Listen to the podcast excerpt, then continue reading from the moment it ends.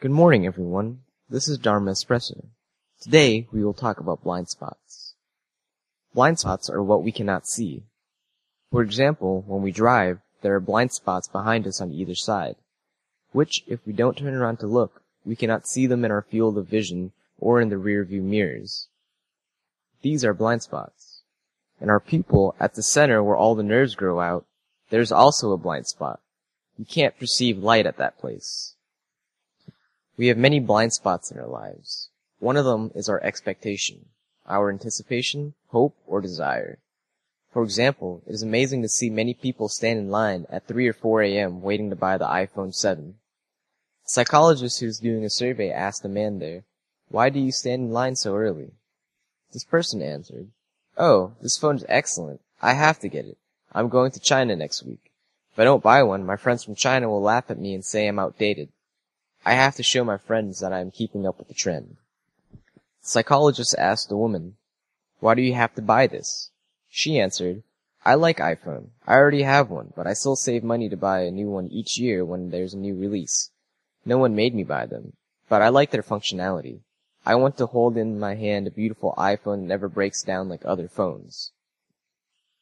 The psychologist then asked another person, why are you buying one? Why stand in line so early? He answered, because my mom wanted one and asked me to stand in line to get it for her. I love my mom, so I am standing in line for her. I'm not buying one myself.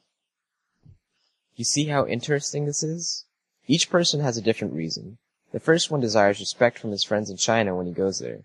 Here, his Chinese friends are the external pressure. He buys the phone not because he likes it, but because he is afraid of losing face. His expectation derives from the external force. In the second case, there is an internal drive to fulfill the wish to have an excellent phone. In the third case, the external pressure was the mother's desire for the new phone which prompted the son to comply. Why didn't he say no? It is because there is an internal pressure to be a good son. That is his blind spot. He respects and loves his parents, and that love creates this internal pressure. These three cases show the three kinds of blind spots. The first person doesn't realize that others' expectations drove his action. He doesn't want to lose face. The second person doesn't know that there is an internal force that pushes her to buy the phone. The third person doesn't understand that the inner urge to be a good son and the external demand of the mother dictate his purchasing the phone. These are the three scenarios that almost everyone will experience sometime. There's also the fourth scenario. For example, a person is passing by, noticing a big sale. He or she wants to get the phone with a low price.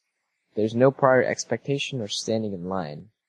There are no inner or outer forces that drive this person.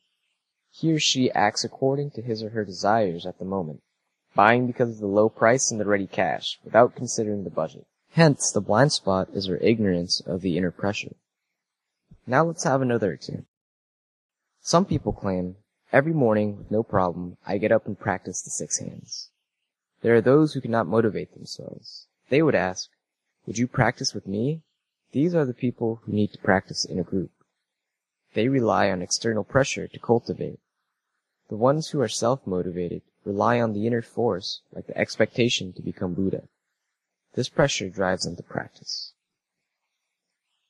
For the people who go to the temple, sometimes we can see that they go because of the external force, which is the scheduled events of the temple, and the internal drive, the wish to attain Buddhahood. Hence, this kind of expectation has two sides, the inner and outer, which drive our action. For instance, a woman said, My ex-husband is sick, and he expects me to take care of him. But I'm not coming because I don't want to. She can say that because there is an inner strength that helps her to become unafraid of the ex-husband's pressure. She doesn't need approval from her ex-husband. Another woman would say, if I don't help him, I would feel guilty and miserable, so I will have to come and help him. This woman reacts under the external pressure from her ex-husband and public opinion. Fear of public opinion is an enormous pressure. You need to look good in front of other people. It is a complicated picture. In fact, it is all about where your expectations lie. Therefore, when you cultivate, you have to know what type of person you are. Whether your hopes come from internal or external forces. Once you know, you can make changes. How should you change? If something based on a truth, then you should follow it even without the external pressure. such as being vegetarian. You know it is the right thing to do, but do not expect that you will ever become one because you don't like vegetarian food. However, once you understand the principle behind the concept, you might change your disposition. You will not care about savoring the food, which is a pressure to have flavorful food, but instead you will eat according to your principle or your belief. To change is difficult because we have hidden, rooted karmic depths in our being. This critical point in this talk is for us to know what type we are. Are we the type to wait for external pressure before we take action, or for internal pressure? Or perhaps we wait for pressure from both sides. Maybe we're the type to follow our interests. If we feel like it, then we take action. If we don't, then nothing will happen. If we feel like practice, then we cultivate. Otherwise, we won't. To which type do we belong?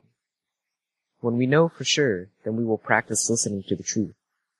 This is the first lesson so far. I will go more in depth later on. That's it for today. I wish you a happy and invigorating day. Thank you.